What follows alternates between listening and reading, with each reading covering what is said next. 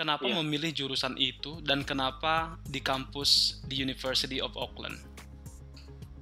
Ah, Oke Ben. Jadi kenapa geothermal? Menurut saya eh, kalau kita pelajari Indonesia ya, saya kan belajar pertambangan. Jadi saya tahu sedikit-sedikit tentang eh, sumber daya yang ada di Indonesia.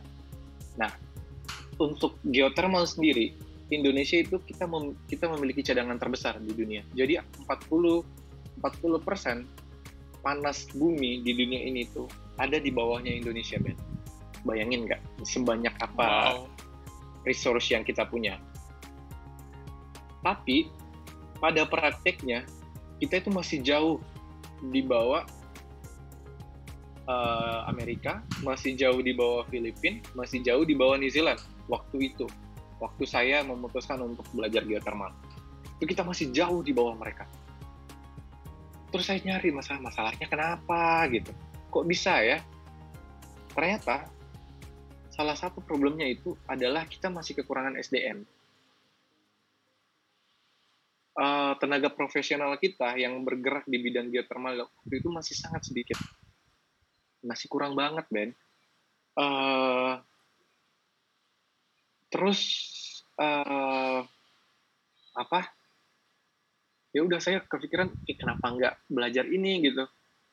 Ini kan kalau misalnya jadi dan kalau misalnya saya bisa masuk ke industri ini, eh, saya bisa setidaknya membantu pemerintah untuk, ayo loh kita berpindah dari fosil energi, dari dunia pertambangan yang memakai batu bara, yang memakai eh, apa sumber daya tak, terbarukan, kita berpindah ke sumber daya terbarukan seperti salah satunya geothermal. Nah ini sebenarnya yang yang ingin saya capai. Kenapa saya pengen belajar geothermal? Dan kenapa New Zealand? Jadi eh, New Zealand ini udah terkenal banget kalau untuk masalah geothermal. Eh, mereka sudah mengolah geothermal mereka itu sudah lebih dari 60 tahun, Ben. Dan kerjasamanya sama Indonesia itu udah lama banget. Jadi eh, plant geothermal pertama di Indonesia itu di Kamojang itu yang bangun orang New Zealand, Engi- engineer-nya eh, apa eh, orang-orang yang ngedesain ap- pabriknya itu semuanya orang New Zealand. Jadi eh, apa namanya hubungan bilateral Indonesia dan New Zealand itu di bidang geothermal itu udah sangat udah sangat eh,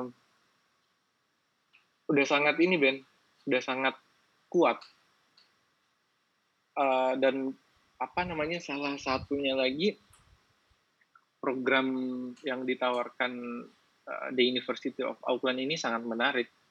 Jadi eh, kita nggak cuman belajar soal geothermal tok pas belajar di sana. Jadi saya itu diajarin soal eh, electricity market itu seperti apa, electricity demand itu seperti apa, uh, supply and demand energi itu seperti apa, policy-nya juga saya belajar, Uh, dan kalau untuk teknik-tekniknya udah jelas, makanya untuk engineering-nya, karena kalau di uh, New Zealand ini gelarnya kan uh, apa Master of Engineering. Uh, Master of Energy lah kayak dia kalau misalnya ini di Indonesia MT Master Teknik. Iya Master Teknik kalau misalnya yang kayak di tempat lain kalau misalnya kayak di kan ada juga nih geothermal Jepang. Itu dia gelarnya nanti MSc Ben Master of Science. Itu salah satu keunggulannya di um, New Zealand ini. Dan mereka juga punya geothermal institute Ben New Zealand. Jadi benar-benar fokus ke geothermal. Itu yang itu yang bikin saya tertarik untuk belajar di sana. Tapi di Indonesia ada nggak sih kampus yang mirip-mirip dengan ini?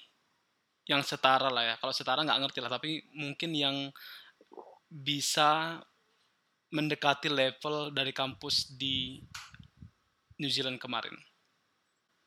Menurut saya ITB uh, ada kok Ben menurut saya ITB. Jadi ITB ini juga ada program geothermal dan menurut saya mungkin agak mirip ya, mungkin agak mirip dengan program geothermal di New Zealand. Bedanya adalah kalau ITB kan mungkin dia akan lebih fokus untuk belajar tentang geothermal di Indonesia. Iya kan? Kalau di uh, New Zealand ya dia akan lebih fokus untuk belajar uh, apa geothermal di New Zealand dan kita ada sedikit uh, belajar soal geothermal di seluruh dunia. Oke. Okay. Dan uh, kalau di New Zealand kan uh, yang ngajar itu para sesepuh sesepuhnya kalau di New Zealand itu. Itu sih Ben. Wow, amazing, amazing. Gimana sih, Pai, pas pertama kali kau menginjakan kaki di Selandia Baru? I know it was not your first time ya to go abroad ya. Tapi gimana rasanya pertama kali pergi ke negara yang berbeda banget dengan Indonesia? Karena sebelumnya kan kamu pernah pergi ke Singapura sama Malaysia kan? It was quite a journey, Ben. Karena menurut saya perjalanan kali ini itu beda dari uh, perjalanan-perjalanan sebelumnya. Karena ini saya ceritanya ke sana itu untuk belajar.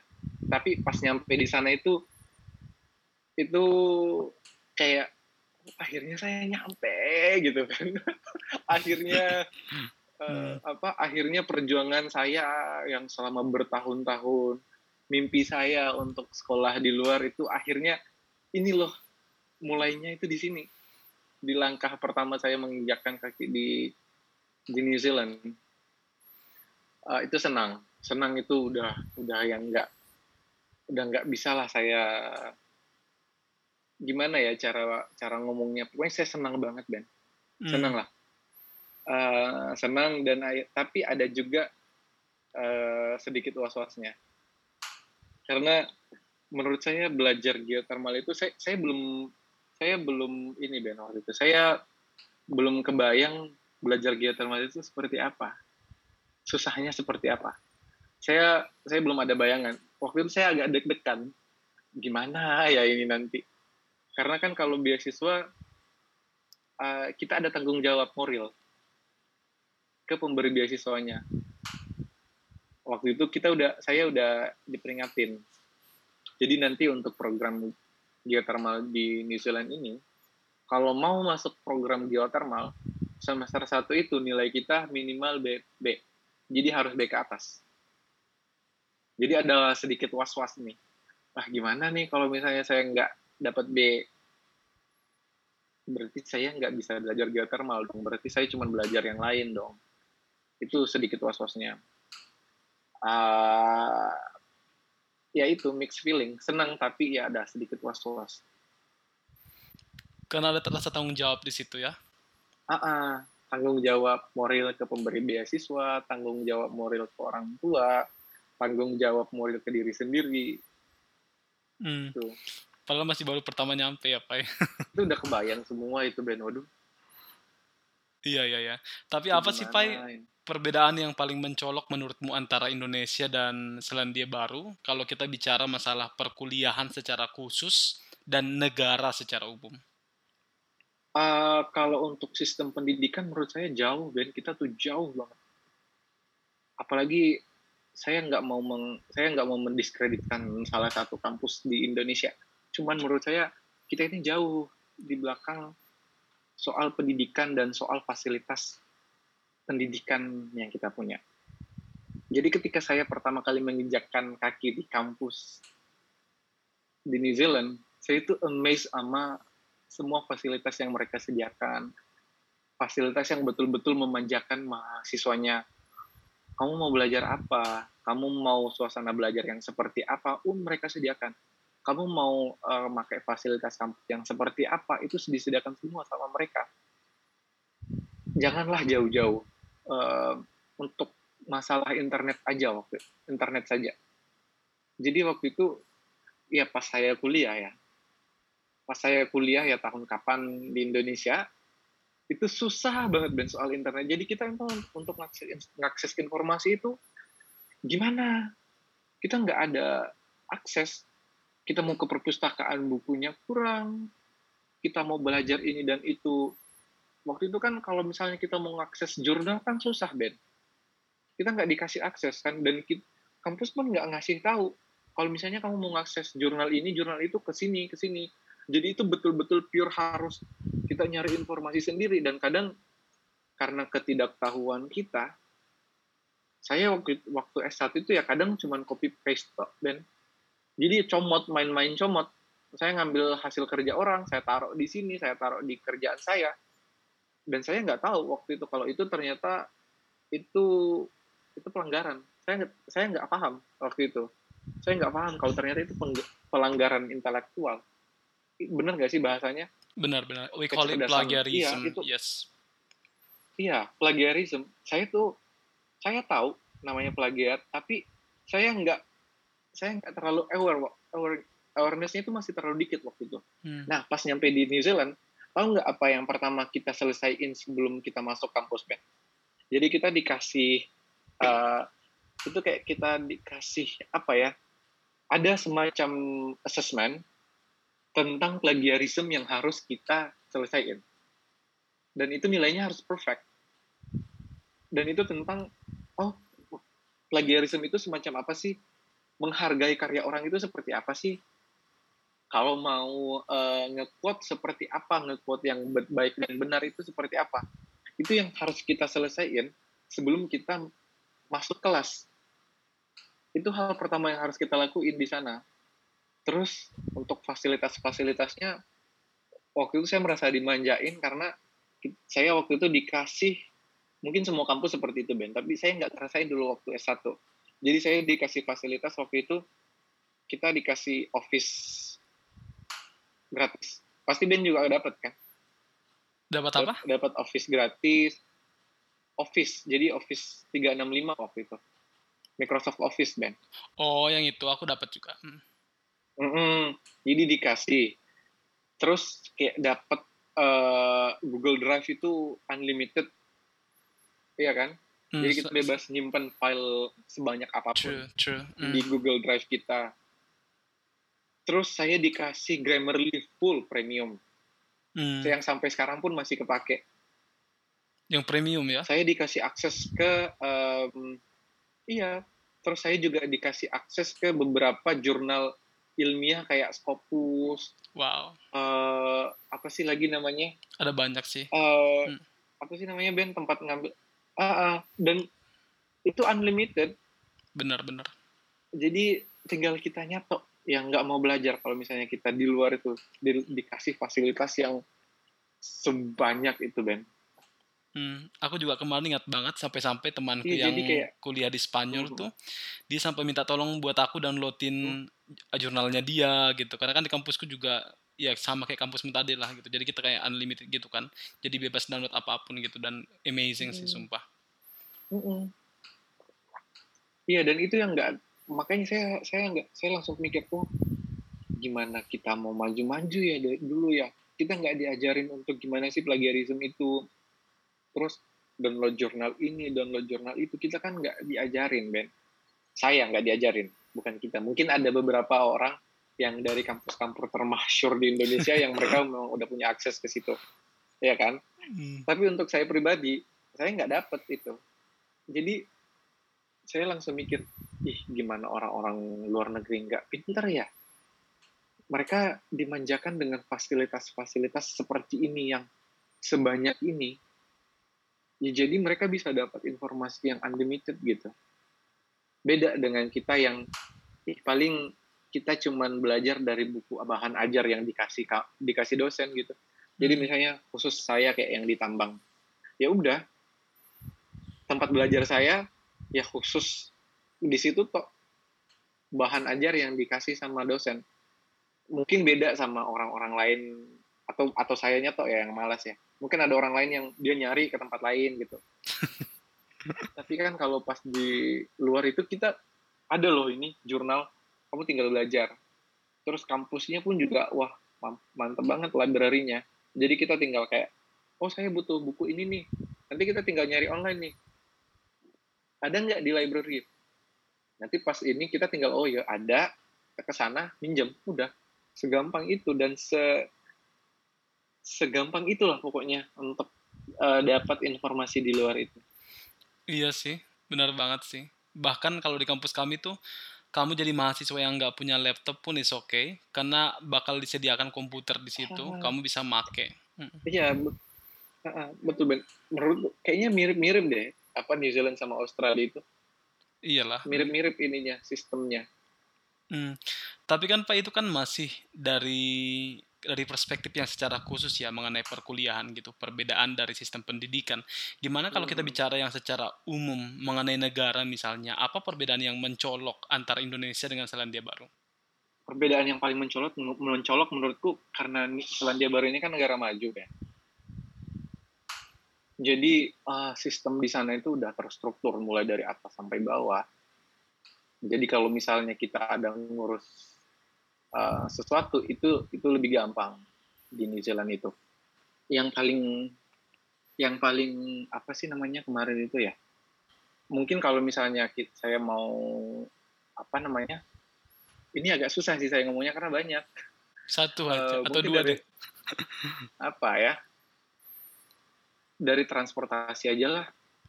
Itu menurutku transportasi umum ya. Di sana itu gampang banget Ben. Mau ke mana-mana. Uh, transportasinya itu udah udah tersedia untuk kita. Udah gampang banget mau ke mana-mananya. Naik bus ke mana-mana itu gampang. Dan kita tinggal kayak apa tinggal ngikut ngikutin kan di setiap stasiun kan mereka ngasih kayak rute-rute kita di mana kalau mau ke mana naik bus apa uh, terus kalau misalnya mau ngakses data kita itu itu gampang karena kita kayak itu mereka kayak sistemnya terintegrasi gitu. Jadi kalau misalnya kita ID-nya ini, uh, kita kan dikasih ID gitu. Terus nanti ketika mau daftar ini dan daftar itu, itu cukup pakai ID itu aja. Harusnya sih Indonesia seperti itu menurut Ben. Kalau misalnya KTP kan sebenarnya tujuannya seperti itu. Kita punya KTP harusnya bisa untuk akses apa pun. Tapi ya pada kenyataannya ya nggak bisa. KTP cuman mau apa pun ya tetap aja fotokopi ini dan itu itu sih apalagi ya tapi hmm. bentar Pai kamu bicara masalah akses transportasi yang mudah gitu sementara aku pernah baca hmm. Kalau kita mau traveling ke Selandia Baru disarankan barang-barang sama teman yang lain biar bisa murah nyewa mobil apa gitu namanya karena katanya kalau kita traveling pakai transportasi umum itu bakal sulit katanya loh ya aku pernah baca oh ya maksudnya uh, transportasi umum ini kalau di kota-kota besar, Ben. Okay. Itu itu mungkin kalau yang kamu bilang itu kayak traveling ke south itu uh, camper van ya yang kamu bilang ya. Yes, true. Uh, jadi kan kalau misalnya kita mau traveling itu kan kita kayak ke pelosok-pelosok gitu loh, Ben. Jadi hmm. disaranin kalau misalnya mau kayak gitu ya mending nyewa mobil karena transportasi umum ke daerah itu kan susah. Kalau untuk yang mau traveling traveling mau misalnya mau naik gunung ini gunung itu ya bakalan susah kalau mengandalkan tra uh, transportasi umum. Hmm, gitu. Okay. Jadi ya transportasi umumnya mencakup di kota-kota besarnya toh kan. Oke, oke, oke. I see. Terus Fai, apa beberapa hal penting yang udah kau pelajari di sana yang menurutmu harus kita terapkan di Indonesia biar kita bisa menjadi negara yang maju juga? Uh, kejujuran, Ben. Honesty jadi uh, menurut saya ini kan New Zealand ini adalah negara terbersih dari korupsi di dunia. Really? Ya, negara terbersih. Jadi tingkat korupsi di sana itu sangat rendah karena orang-orangnya benar-benar jujur. Uh, jadi nggak ada yang suka ngibul gitu loh. Uh, maksudnya dalam hal kayak kita kan kadang taruhlah misalnya kita um, dalam hal apa ya, misalnya kayak kerja gitu kadang kan kita kayak korupsi waktu gitu loh Ben. Benar. Misalnya kita kerja 8 jam di Indonesia, kadang dalam 8 jam itu paling efektifnya kita kerja ya paling 4 jaman karena banyak kan pegang HP, banyak kan ngobrol sana sini, banyak kan gosip. Nah, pas di New Zealand ini kan saya pernah kerja di sana. Saya pernah kerja 8 jam itu ya benar-benar untuk kerja, Ben. Jadi nggak ada orang yang pas kerja itu megang HP, nggak ada yang pas kerja itu gosip. Bener-bener fokus kerja. Jadi mereka benar-benar jujur dengan dan mereka bertanggung jawab sama apa yang menjadi tanggung jawab mereka. Untuk di kampusnya sendiri, saya nggak munafik ya. Dulu pas kuliah S1, saya pernah lah yang namanya nyontek sama orang. Pernah ini. Di sana itu nggak ada orang yang kayak gitu, Ben. Wow. Nggak ada orang kayak gitu. Jadi ya mungkin itu sih. Kejujuran, tanggung jawab, apalagi ya. Kalau kita bicara masalah kemajuan tourism mereka, Fai, itu kenapa bisa semaju itu? Padahal kalau dipikir-pikir, Indonesia juga bagus banget. Tapi kenapa nggak bisa semaju tourism di Selandia Baru? Uh, ini ya, mungkin karena di Selandia Baru itu jadi uh, pemerintahnya betul-betul mengambil serius soal tourism ini karena pendapatan terbesar mereka kan tourism. Salah satunya tourism. Jadi kamu misalnya mau ke uh, daerah wisata di New Zealand, itu lengkap informasi untuk ke situ, walaupun daerah itu terpencil, Ben. Itu bakalan lengkap semua informasinya. Dan nggak ada orang yang akan membodoh-bodohi kita. Nggak ada nggak ada fraud, nggak bukan nggak ada sih. Uh, minim lah. Minim untuk uh, orang ngibulin kita di sana itu, Ben. Jadi misalnya ada informasi di website tentang oh ini nih mau ke sini itu insya Allah bisa terpercaya itu informasinya. Dan apa namanya? Pertama kebersihan sih yang terjaga di sana. Jadi misalnya pantai pantai-pantai di Indonesia menurutku jauh lebih bagus daripada pantai-pantai di New Zealand.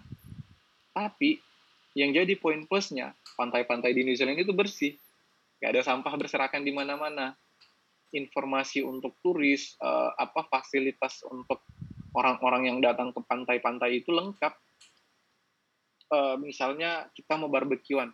Pasti di Australia juga kayak gitu Ben. Jadi yeah. ada tempat barbeque umum untuk publik yang kita tinggal masukin koin.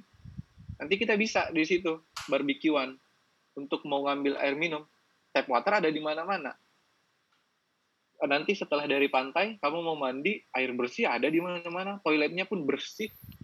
Dan nggak bayar. Coba di Indonesia. Nggak bayar. Hmm. coba di Indonesia Ben. Kamu mau ke pantai mana pasti pantainya pertama uh, gimana ya nanti takutnya dibilang kita nggak cinta hmm. negeri sendiri lagi. Ah, dan itu Tapi perlu ya, kita luruskan sih menurutku. Kadang-kadang kita ngomong begini itu biar kita agak berkaca yeah. gitu, bercermin dari negara lain dan kadang-kadang hmm. ada orang yang sensitif walaupun itu fakta dan sebetulnya menurutku yeah. hal-hal kayak gini tuh hal yang baik untuk kita jadikan masukan untuk diri sendiri kan mengenai sampah tuh misalnya apalagi paling parah menurutku kita kesadaran kita akan kebersihan iya, itu parah sekali sih dan itu harus kita pelajari juga menurutku dari dari negara-negara yang menjalankan kebersihan-kebersihan dengan sangat baik. Ya Ben, ini bayangin. Jadi misalnya di Indonesia ada toilet tapi busuk Ben. Benar. Dan itu berbayar bayangin. Udah hmm. dibayar, busuk lagi. Kan bikin kesel kan? Hmm kamu pernah ke Makassar kan? Pas ke Pantai pernah. Losari kan? Yang kita itu kemarin. Nah, itu Ben. Nah, di Pantai Losari itu sampahnya busuk banget. Karena orang-orang itu ya hmm. ya udah buang sampah di mana-mana. Iya ya. Kan langsung buang sampahnya di laut. Nanti numpuk di sana. Itu kesadaran-kesadarannya itu untuk jaga menjaga lingkungan, menjaga menjaga daerah wisata biar kondusif untuk orang lain yang mau datang itu yang kurang dari kita. Hmm. Itu hal simple yang menurutku uh, apa? Dampaknya besar. Dam iya, dampaknya besar. Hmm. Dan kayaknya memang ini pemerintah harus dengerin sih menurutku. Dan bukan cuma pemerintah, Bilang tapi juga ya. ntar aku telepon Pak Jokowi ya. tapi juga ini sih kita sebagai masyarakat juga kadang-kadang kitanya udah pingin buang sampah, tapi tempat sampahnya nggak ada atau jauh gitu loh. Sementara kayak di Australia atau aku percaya di New Zealand juga itu tempat sampah di pantai itu ada banyak. Jadi kita juga ya udahlah buang sampah di tempat di tempatnya gitu sih. Jadi uh, harus bukan cuma satu pihak tapi gak, banyak pihak. Dan nggak ada orang yang buang sampah sembarangan. Jadi ya hmm, sama banget. nggak mau ya daripada dilihat-liatin orang ngikutin kan. Nah ini lagi. Jadi uh, jadi selama di New Zealand itu Ben saya kan kalau misalnya mau belanja grocery store itu kan saya selalu bawa saya selalu sedia reusable bag. uh, reusable bag di tas. Saya yeah. udah saya pasti nyetok pasti sedia itu. Hmm. karena karena memang digalakkan di sana. Dan kita juga nggak ini nggak di nggak apa nggak ngasih nggak dikasih plastik. Benar nah, benar. pas balik ke pas balik ke Indonesia saya saya mencoba untuk menerapkan itu beb. Ah. jadi pas pas di tempat istri saya cobalah untuk uh, pakai reusable bag. Tapi apa yang bikin saya mundur Ben? Tahu nggak apa? Apa? Jadi saya pakai reusable bag tapi packaging packaging makanan yang saya beli itu plastik juga. Oh iya ya. Ngerti nggak? Benar jadi gimana ya maksud jadi saya kok kayak gini jadinya jadi saya belanja ini belanja itu dibungkusnya pakai plastik hmm. sama aja bohong kan ya jadi cuman kayak beberapa kayaknya bertahan cuman satu bulan saya apa saya mencoba untuk menerapkan gaya hidup di New Zealand ke Indonesia karena menurut saya apa lingkungan sekitar kita itu kurang mendukung Ben. Hmm. Itu sama banget sama aku berarti pas baru-baru nyampe Indonesia kan aku langsung ke habis dari Bali sama Banyuwangi kan aku langsung ke Pare kan. Hmm. Terus aku mau belanja groceries gitu kan aku pergilah ke tempat kita biasa Pak dulu gak usah aku sebut lah nama ininya ya, nah. swalayannya uh. ya tapi kamu pasti ingat lah uh. waktu itu terus habis uh. itu aku bilang sama ininya sama kasirnya mbak di sini nggak ada reusable bagnya gitu tas yang daur ulang itu kan yang bisa dipakai berkali-kali hmm. gitu dan dia bilang nggak ada harus pakai plastik katanya. Terus angketnya ada nggak? Aku mau ngasih komen gitu sama sama ini sama swalayan ini gitu. Tapi dibilangnya nggak ada gitu. Dan dianya kayak mukanya kesal gitu sama aku kan. Aku juga aku lebih kesal tahu gitu. Tiap kali belanja di situ harus harus mau nggak mau bawa ini sendiri kan. Bawa reusable bag sendiri. Dan masalahnya waktu itu kan aku nggak bawa dari Aussie kan. Jadi aku hmm. terpaksa bawa ya semacam reusable bag juga. Tapi hasil dari ini pas aku ke pulang ke Indonesia kan aku ada acara alumni gathering gitu kan di Jakarta kan. Dan mereka itu ngasih kami itu semacam adalah tas kantong-kantong kecil. tote bag gitu ya? Ah, jadi aku pakai itu tapi kan it's not enough kan untuk nampung semuanya kan gitu. Tapi ya itulah pengalaman yang awal-awal gitu pak yang membuat aku kadang-kadang aduh kok kayak gini? Aku mengalami culture shock di negara sendiri gitu karena mungkin udah dua tahun lebih mengalami perbedaan yang cukup baik menurutku. Aku mengalami perbedaan itu dan aku merasa itu hal yang baik untuk ditiru. Dan aku selama dua tahun sekian di sana aku merasa hmm. udah udah mengikuti pola itu. Sementara pas pulang aku harus kembali ke pola lama yang menurutku iya. kurang baik itu salah satunya gitu. Dan kalau aku tanya ke kamu nih pak pas pulang ke Indo apa culture shock yang kamu alami? Atau perubahan-perubahan apa yang kamu malas deh berubah lagi ke nah, pola ini. yang lama? Nah kebenaran nih. Jadi kebenaran sama pertanyaan mau ini Ben. Jadi kan saya itu pulang pas lagi pandemi. Kan, pandemi COVID-19. Bulan berapa? Nah, di New Zealand ini, Agustus ya kalau nggak salah. Oke. Okay. Mm -mm. Nah, jadi di New Zealand orang-orang patuh terhadap uh, aturan pemerintah, lockdown, kayak social distancing, uh, tracking ininya, maksudnya tracking COVID-nya, tracking penyebaran virusnya itu itu benar-benar terstruktur di New Zealand ini. Pas di New Zealand lockdown, semua warga negaranya itu patuh Ben. Jadi nggak betul-betul nggak ada yang ke mana-mana kecuali untuk eh, aktivitas-aktivitas esensial. Karena emang uh, ada beberapa aktivitas yang di sana itu dibolehin selama lockdown. Misalnya olahraga-olahraga jogging atau uh, sekedar keluar untuk menghirup udara segar boleh, tapi jangan berkelompok.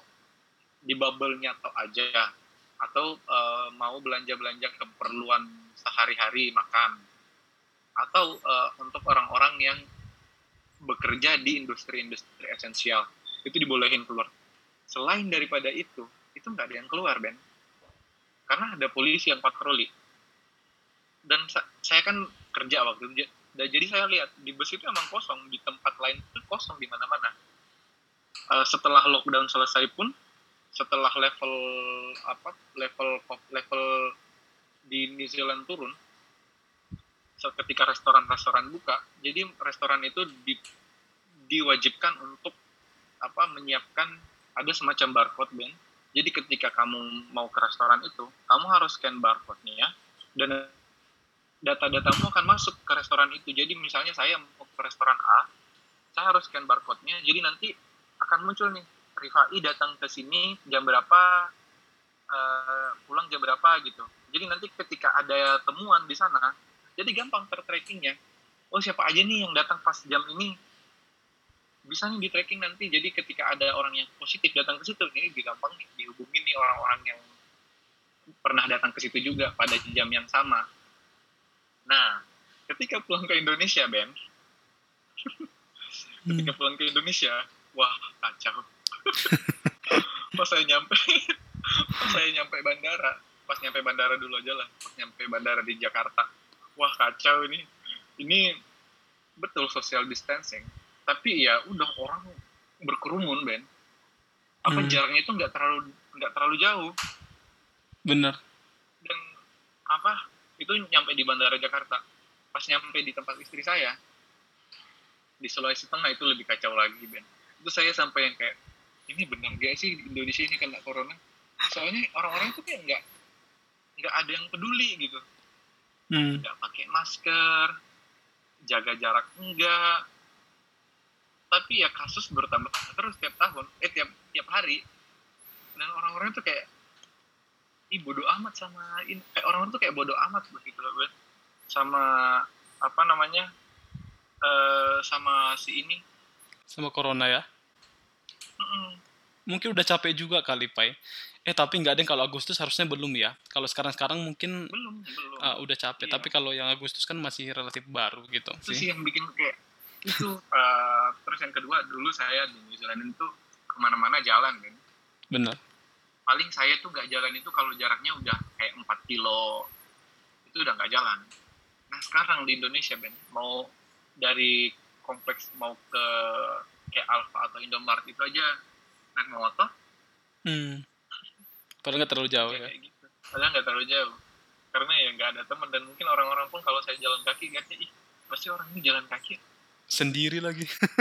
Sendiri iya. Nggak ada kan? Benar kalau di sana itu kita kayak nggak pernah gitu. Dan kita merasa bebas kan? Mm -mm. makanya saya tuh kayak Ben kita aja yang datang kayak berasa dimanjain sama fasilitas-fasilitas gitu Bener. apalagi dengan orang-orang yang udah tinggal di sana lama kan iya iya pasti nggak mau pindah ke mana-mana mereka Hmm, dan enak juga sih kayaknya, apalagi orang-orang yang suka traveling kayak aku ya. Tinggal di Zealand itu kayaknya sebuah mimpi semua orang yang suka traveling.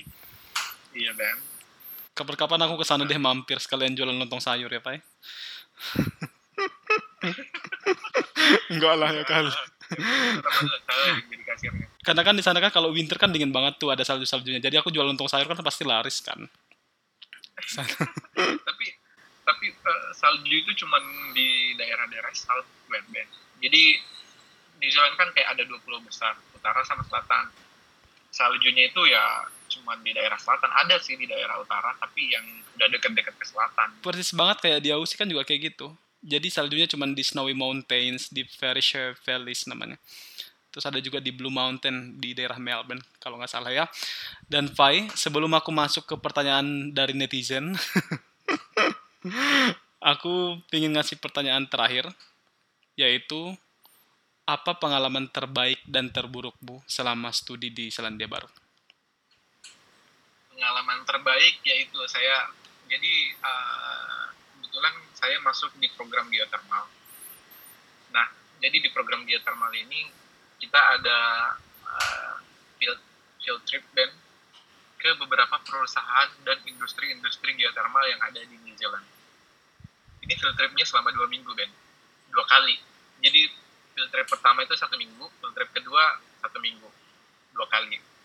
Nah, selama field trip ini, kita kita dimanjakan banget Ben sama fasilitas-fasilitas selama field trip itu. Jadi makanan kita ditanggung sama kampus, hotel kita ditanggung sama kampus, terus uh, alat-alat untuk pergi field trip kayak jaket dingin, celana, bini, uh, apa sih namanya sarung tangan sarung tangan. Itu semuanya di, disiapkan sama beasiswa Ben. Jadi kita cuma ngajuin oh saya butuh uang nih. Waktu itu kayaknya kita dikasih uang berapa ya waktu itu yang habis?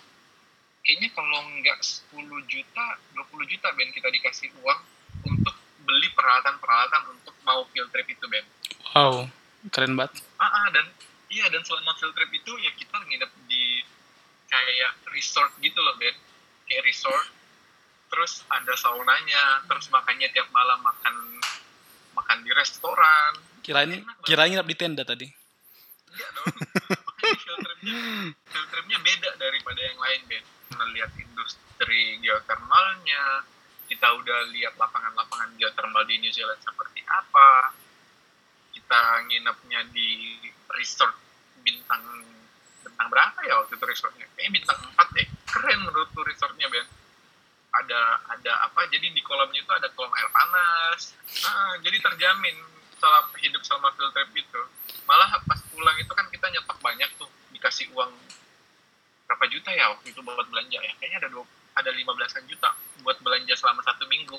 Jadi kita kayak belanja di supermarket kita belanja roti belanja telur belanja beras belanja apalah pokoknya daging dagingan untuk dimasak selama field trip itu. Hmm. Malah banyak yang sisa dan jadi sisanya itu dikasih lagi ke mahasiswanya. Kita bawa pulang lah kayak gitu. iya ya. Itu itu yang enaknya. Nah pengalaman terburuk bukan terburuk dan menurutku ini yang bisa dialami sama semua orang. Jadi kuliah di luar itu nggak selamanya uh, gimana sih bahasanya? Bahasanya nggak nggak selamanya enak Ben kuliah di luar itu. Benar terutama ketika uh, kamu dihadapkan dengan tugas-tugas yang numpuk terus. Itu saya alami pas semester 2 jadi pas semester 2 ini pas saya ngambil geothermal ini susah banget jadi saya masuk itu kalau misalnya program geothermal kita itu masuk kelas dari jam 9 pagi sampai jam 4 sore. Dan itu dari Senin sampai Jumat. Dan tugas itu ada terus setiap hari. Tugas ada terus setiap hari. Dan berat-berat tugasnya. Pastilah. Perhitungan inilah ah, perhitungan inilah perhitungan itulah. Dulu selama semester geothermal itu selama semester 2 uh, kadang saya baru beres nyelesain tugas itu jam 7 pagi. Hmm. dan harus masuk lagi jam 9 wow. Iya itu itu udah nggak banget sih itu sering begadang nggak sih Pak? tapi itu sering begadang sering Ben. Jadi waktu geothermal itu jam tidur itu kurang banget. Karena ya itu belajarnya dari jam 4 sampai eh dari jam 9 sampai jam 4 tugas ada terus setiap hari dan waktu itu saya harus bawa bekal Ben ke kelas karena istirahatnya cuma satu jam. Hmm. dan sempat waktu itu kamu puasa kan di sana kan? Dan kamu bawa anggur uh, gitu untuk buka puasa? Iya. Karena buka puasanya itu pas pas lagi ada kelas bayangin hmm. buka puasanya buka puasanya pas lagi kelas. Cuman enaknya puasa di New Zealand itu Ben jadi kita itu puasa pas lagi apa sih? Pas bulan-bulan bulan depan itu di Aussie apa sih Ben winter ya? Apa? Bulan depan di Aussie. Winter ya kalau nggak bulan ini aja udah autumn. Autumn ya? Ah, karena kalau ya. di kan tiga empat lima kan autumn enam tujuh delapan winter kalau di Aussie. Sama kan hampir mirip ya. Jadi mm -hmm. bulan apa pas bulan puasa di New Zealand itu selalu kena winter kalau nggak salah ya. Hmm. Jadi uh, kita puasanya itu salah satu puasa yang terpendek di dunia Ben. Oh oke. Okay. Di New Zealand. Jadi enak, enak puasa itu dan dingin kan suasananya nggak panas. Jadi puasanya tuh nggak berasa. Malah bikin lapar kan sih? Nggak berasa banget di sana. Nggak, nggak sama sekali Ben. Enak banget puasa di sana itu. Iya ya. Tapi kalau aku kayaknya bakal kelaparan sih. Tantangannya mungkin tantangannya puasa di New Zealand itu eh, di Auckland sendiri karena kan Auckland ini bukit ya Ben ya. Hmm. Bukit-bukit ya. Jadi ya ya naik turun gunung kayak mau ke kampus itu kayak hmm. kayak mau naik turun gunung gitu loh. Tapi kan nggak jalan kaki kan? Saya kampusnya kan jalan kaki. Seriusan? Iya. Kan deket Ben. Deket kampus, deket tempatku dari kampus. Saya kan eh, dua kali apa uh, dua kali pindah apart dua kali apa sih itu dua kali ya apa sekali ya pindahnya pokoknya saya saya dua kali dua tempat. Oh berarti sekali Tempat pindah. pertama saya sekali pindah ya. Hmm. jadi tempat ke pertama itu kayaknya jaraknya cuma sekitar 150-an meter dari kampus. Deket banget. Dan itu turun itu turun. Itu kayak jalannya turun tapi nggak yang steep banget. Turun. Itu dekat banget Ben. Nah yang tempat kedua ini itu nanjak. Jadi kita saya kayak tinggal di lembah. Kalau misalnya mau ke kampus naik gunung dulu. Hmm. itu yang rada-rada tantangan tapi ya nggak ini sih nggak yang capek banget kalau mau ke kampus. Cuman kalau misalnya lagi buru-buru kalau misalnya mau lari nah PR tuh. Tapi kau nggak beli sepeda misalkan sepeda yang kayak punya aku dulu di Pare yang warna biru itu loh yang gak ada remnya. Yang remnya belum nggak Ben malas ininya malas parkirnya. Oh gitu. Bukannya gampang ya parkirnya? Kalau dia sih gampang sih parkirnya ada banyak banget ininya. Iya gampang cuman malas ininya loh malas naruh naruhnya kan deket deket banget. Oh iya ya. Malas ngurus ngurusinnya itu loh. Paling anak-anak ada yang beli skuter ben di Auckland wes. Hmm. Paling beli beli skuter. Jadi nanti pas ini pas kelas skuternya dibawa masuk kelas. Iya ya. Gitu. harusnya aku juga kemarin beli ya tapi kelupaan ya. Soalnya nggak tahu juga sih makainya. Jadi nggak usah. Gampangnya tuh pakai skuter. Iya iya iya oke pai. Pertanyaan dariku sebenarnya udah selesai dan aku bakal membacakan pertanyaan-pertanyaan dari netizen. Sebenarnya ada banyak tapi ku pilih-pilih aja ya. Emang ada ya. Ya biar kayak ini aja heboh banget podcast ini gitu loh. Seolah-olah pendengarnya itu internasional. Internasional ya. Saya di sini udah aku pilih-pilih. Coba ini pertanyaan dari Kenan. Eh, katanya gini peluang kerja setelah lulus dari situ gimana ya anggap aja Pai kamu bukan dari beasiswa NZ tapi beasiswa sendiri atau ya beasiswa dari yang lain yang memperbolehkan kamu kerja di sana habis lulus. Gimana kira-kira peluangnya? Besar Ben peluang untuk kerja di sana kalau misalnya kita lulusan kampus dari sana. Apalagi untuk eh, sektor-sektor esensial di sana seperti apa sipil. Kalau misalnya eh, kamu anak sipil terus beker, apa namanya eh, kamu punya degree tentang construction atau sipil itu gampang banget kerja di sana perhotelan pun juga kayak eh, apa food food industry deh ya namanya ya Mm-mm. itu juga gampang industry. dapat kerja di sana. Eh, ini ada teman Ben di sana, jadi dia anak energi sama kayak saya, dia dia sendiri. Sekarang di sana dia udah kerja di governmentnya New Zealand, wow karena ini ya, jadi di New Zealand itu Hmm. eh, apa mereka butuh sangat butuh SDM, karena kan New Zealand sendiri kan penduduknya berapa? Gak banyak. iya sih kecil Heeh. Jadi ya banyak mereka butuhnya. Salah satu lagi yang paling laku di sana itu uh, tenaga medis. Tenaga medis itu diperlukan banget di sana Ben. Kayak perawat. Makanya kemarin banyak tenaga medis dari Amerika Serikat yang protes dengan kebijakannya Trump. Mereka bilang, eh pengen pindah ke Selandia Baru aja gitu-gitu. Gitu kali ya. Iya, iya Ben. Pokoknya bagus tuh di sana itu untuk tenaga medis. Oke, Pai. Pertanyaan terakhir, ini dari Anugrah. Dia orang Makassar juga anyway. Tapi Hai, Anugrah. dia ada dua pertanyaan ya. Yang pertama gini, kampus rekomendasi di bidang engineering di NZ apa aja? Dan yang kedua, ada nggak di Selandia Baru, Coto Makassar? Uh, jadi untuk engineering sendiri ada dua kampus yang menonjol. Uh, salah satunya the University of Auckland, kampus saya. Terus uh, yang kedua itu namanya AUT, uh, Auckland University of Technology. Jadi si AUT emang in- Ini kampus baru yang uh, di mana dia emang fokus di bidang-bidang engineering. Jadi emang kalau misalnya mau di engineering ya pilih dua kampus ini. Kalau misalnya mau kampus yang uh, apa namanya yang udah terkenal, udah terkenal di mana-mana, uh, ya the University of Auckland. Tapi kalau misalnya mau kampus baru yang maksudnya mereka ini masih fresh, mereka ini masih yang kayak menggali-gali, oh ini apa sih formula yang bagus untuk uh, teknik ini? Itu uh, IUT itu. Dan mereka berdua sebelah sebelahan kampusnya Ben di Auckland. Hmm. sebelah sebelahan kalau untuk contoh Makassarnya jadi di sana ada banyak orang Makassar.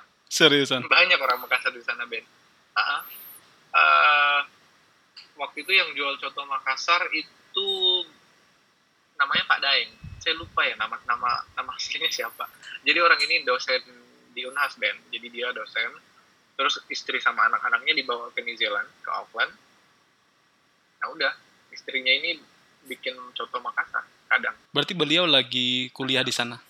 Mm-mm. Hmm. Dulu lagi kuliah Ngambil PhD Ben. ya. banyak sih maksudnya mm, makanan-makanan itu ada lah di sana Oke, anugerah udah terjawab ya anugerah ya. Jadi kalau kamu mau ke New Zealand nggak usah khawatir, coto Makassar pasti ada. Nanti kalau nggak ada aku yang jual ya. Oke, Pai. Yang terakhir ini bukan pertanyaan, tapi seperti yang kau tahu, kebanyakan audiensku adalah pejuang-pejuang beasiswa, khususnya dari kampung Inggris, yang lagi di kampung Inggris mereka maksudku. Dan apa pesanmu untuk teman-teman yang sedang berjuang sekarang untuk mengejar beasiswa S2 atau S3 ke luar negeri. Sama kayak kita dulu yang berjuang bareng-bareng sama Haikal. Anyway teman-teman. Jadi kami dulu ada geng gitu bertiga. Aku Rifai dan Haikal. Dan bersyukur banget alhamdulillah puji Tuhan kami bertiga bisa berangkat menuju kampus yang kami ingin dan sebenarnya ini bukan geng pertamaku ya ini geng kedua tapi bersyukurnya bisa berjuang bareng-bareng dan saling support sampai akhirnya kami bertiga bisa bisa pergi ke sana gitu. Dan salah satu di antara kami Haikal itu bakal kuundang juga setelah ini. Dan dia masih ada di Belanda dan tahun ini adalah tahun terakhirnya. Gimana Pak pesanmu untuk teman-teman yang ada di sini? Um, terus semangat. Jangan patah jangan patah semangat karena perjuangan untuk nyari beasiswa itu nggak gampang.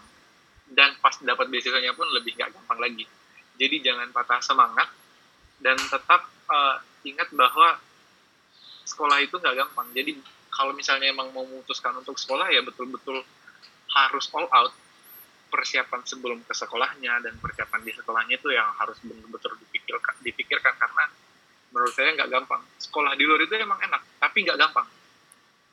Banyak banyak mungkin yang teman-teman lihat itu orang-orang kuliah di luar ya pasang pasang uh, foto liburan di mana-mana. Mungkin orang-orang kalau lihat feed Instagram saya ih enak nih jalan-jalan di New Zealand.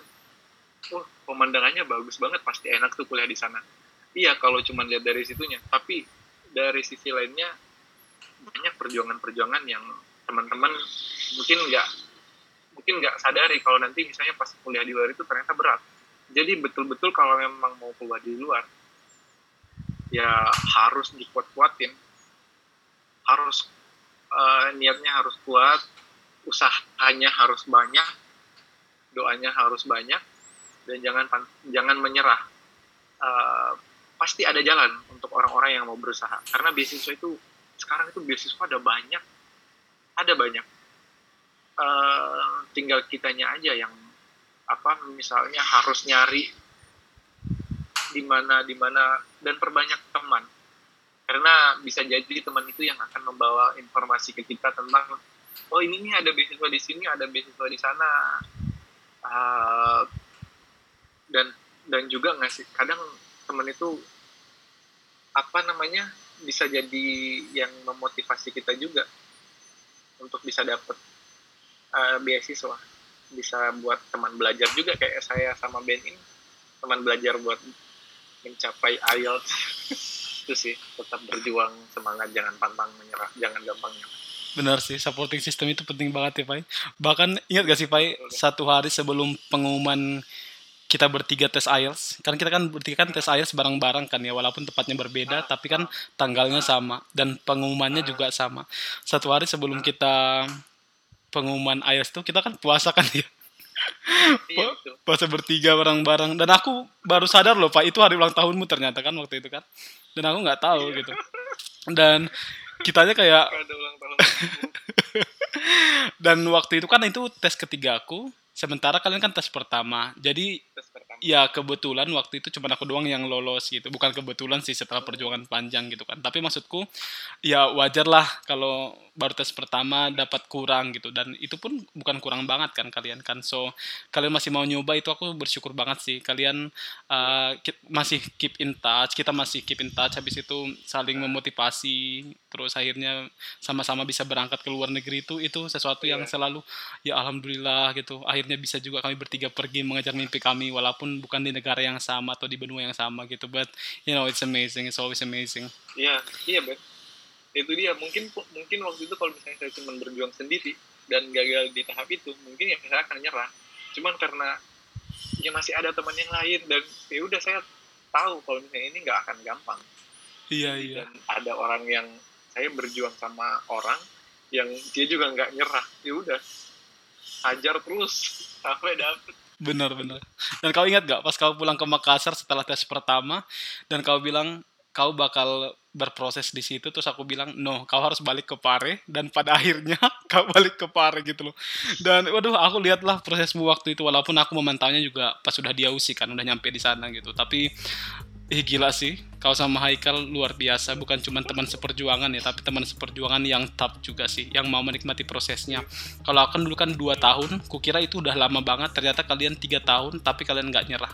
Si Haikal malah tiga setengah tahun kan. Gila sih kalian. Pejuang beasiswa banget gitu. Dan aku berharap sih teman-teman yang lain yang mendengar podcast ini khususnya yang kalian yang lagi berjuang di kampung Inggris Pare untuk bisa mencapai apa yang alhamdulillah sudah kami capai kami bertiga. Kami yakin kalian juga bisa mencapai hal yang sama if you want to work so hard for it to get to that level. Itu sih pesanku. Dan anyway Rifai Anwar terima kasih terima kasih dan terima kasih. I think this is one of the best interviews that I've ever had makasih banyak seriously seriously hmm, informatif banget gitu dan mudah-mudahan ini bukan yang terakhir dan aku bakal interview kau lagi di waktu yang berbeda dan dengan tipe yang sama tapi dengan pencapaian yang berbeda pastinya. Oke. Okay? Ya, yeah, I'm waiting for your good news, Rifai Anwar. Thank you so much.